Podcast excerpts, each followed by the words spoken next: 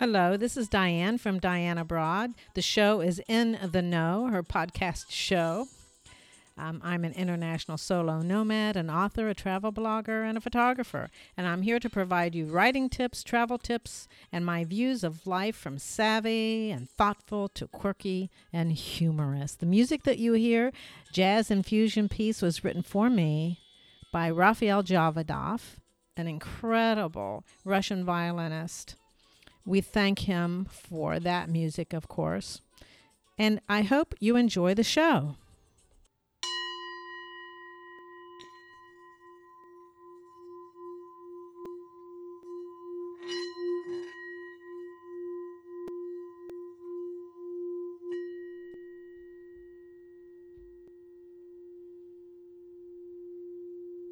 That's my big singing bowl.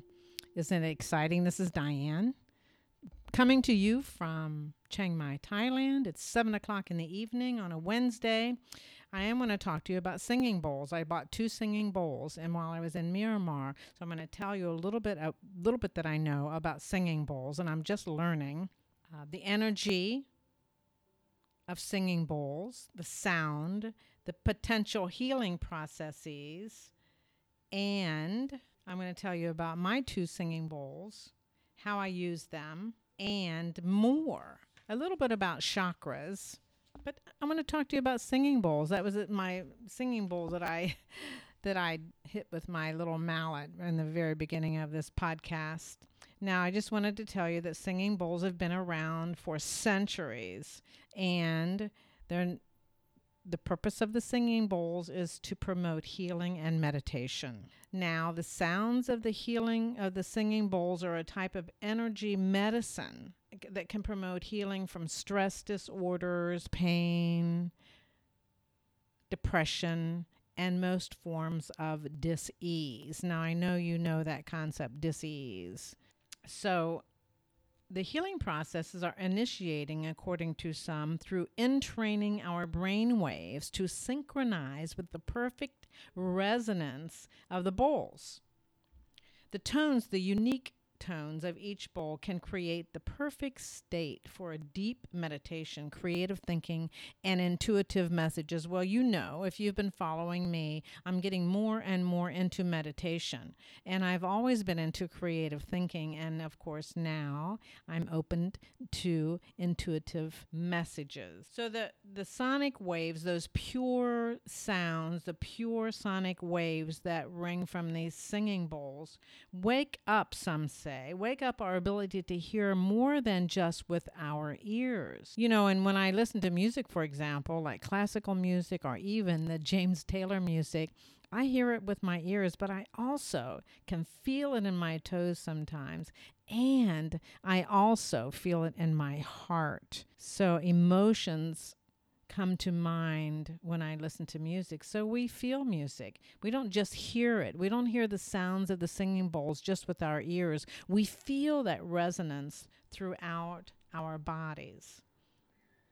I'm going to read to you a quote from um, Dr. Mitchell Gaynor. He's the director of medical oncology from the well known Cornell Cancer Prevention Center in New York. So, this he has a lot of um, credibility and he says quote if we accept that sound is vibration and we know that vibration touches every part of our physical being then we understand that sound is heard not only through our ears but through every cell in our bodies.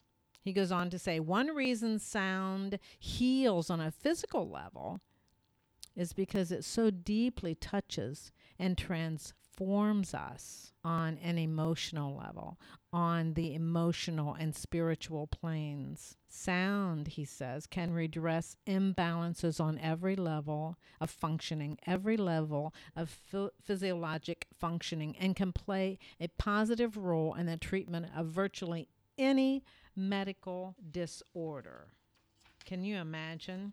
So, some say if you continue to repeatedly listen to to the singing bowls.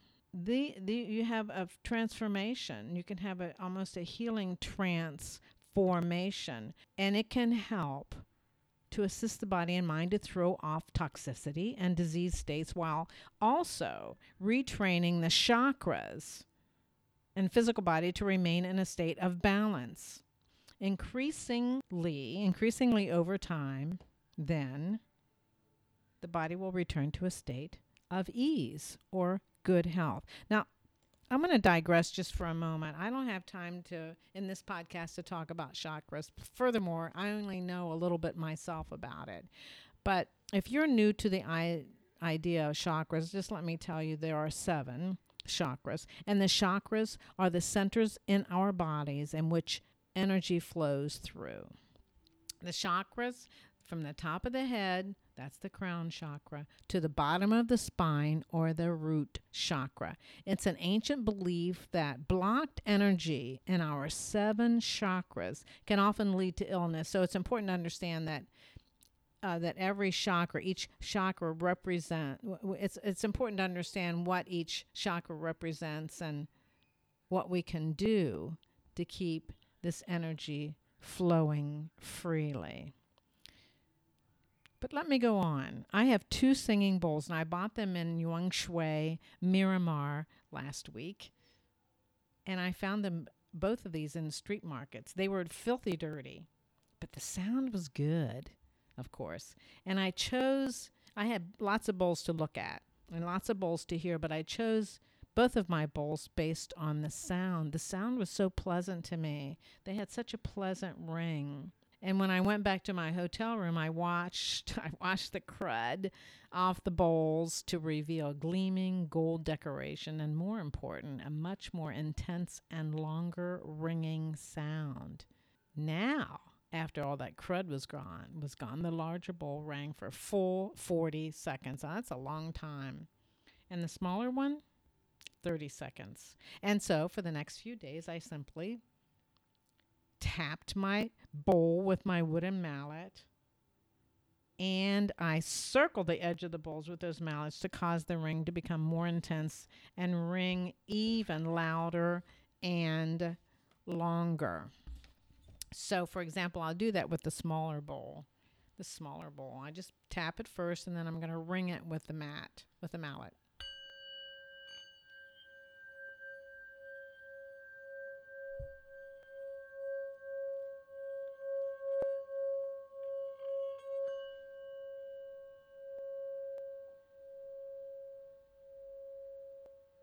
Isn't that cool? I think it's so cool. So I did this anytime the day or night, whenever the mood struck me. It was just beautiful. And I also used the bowl, the bowls, especially the larger bowl, to ground myself to begin my meditation. Furthermore, I conjured up in my mind the sound, the sounds of the bowl during the day, especially when I felt tired, impatient, or stressed. I was able to recreate the grounding that is so useful before meditation. Now, I'm going to digress on something. You know, some of you may know that I'm involved now with the Charter uh, for Compassion. It's an international organization. I've taken a couple courses. I'm going to be teaching a course, but I'm now currently enrolled in a course for the Charter for Compassion. It's called Compassionate Integrity. And one of the skills we're learning is called resourcing. Resourcing has to do with um, that activity, feeling, thought process that gives you pause and calm. For me, it's playing the guitar. It just calms me, feeds my soul. Or playing tennis, even that physical activity, you know, can release those endorphins and makes you feel really good and calm. Sometimes it's not so calm, but it's a really good feeling. So I was using, so the idea in this course is that when you are stressed or impatient or you're getting upset about something, and in order to stop that process of getting upset, you want to go to your resource. Well, now, besides playing that, you know, conjuring up in my mind that I was playing guitar or conjuring up in my mind hitting that tennis ball across the court. Now I use the sound of the singing bowls, that ringing sound. So I can conjure that up in, in my mind during the day. I can actually hear in my mind's eye that ringing. So I wanted to learn more. I was loving this and I began reading, of course, because I love learning. I used my guitar tuner to identify the key of both of my singing bowls. The larger bowl is in the key of F, which is linked to the heart chakra. And the heart chakra has to do with the ability to love. And the smaller bowl is in the key of D, which is linked to the, sac- the sacral chakra, which has to do with adventure and opening your ideas to new new thoughts and new experiences. Isn't that cool? I mean, I wonder how I chose these bowls. They and the, the those two chakras are really important to me. Now, you and I both know that chakras are far from a scientific fact, but but ancient literature suggests that their balancing was a part of the whole process employed when healing any level of dysfunction, healing disease. So the chakras get out of balance, and when they get out of balance, you become, um, you can get sick, or, and you can have, in, you know, bad thoughts, which none of us want. So the singing bowls help to balance your chakra and bring you back into harmony is it possible? Could it be possible that the balancing the, balancing the body the way ancient cultures have may be the missing link in healthcare today? Wouldn't that be something? Well, I don't know if it could if it could work. And of course, I wouldn't choose singing bowls over my current healthcare practices, but I love my bowls. But I love my bowls. And you know, it can't hurt ringing them. There's no harm.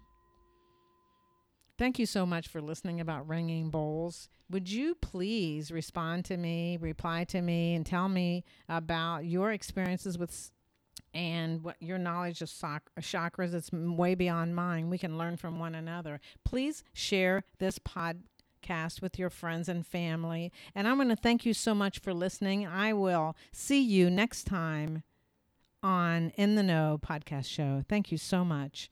Bye bye.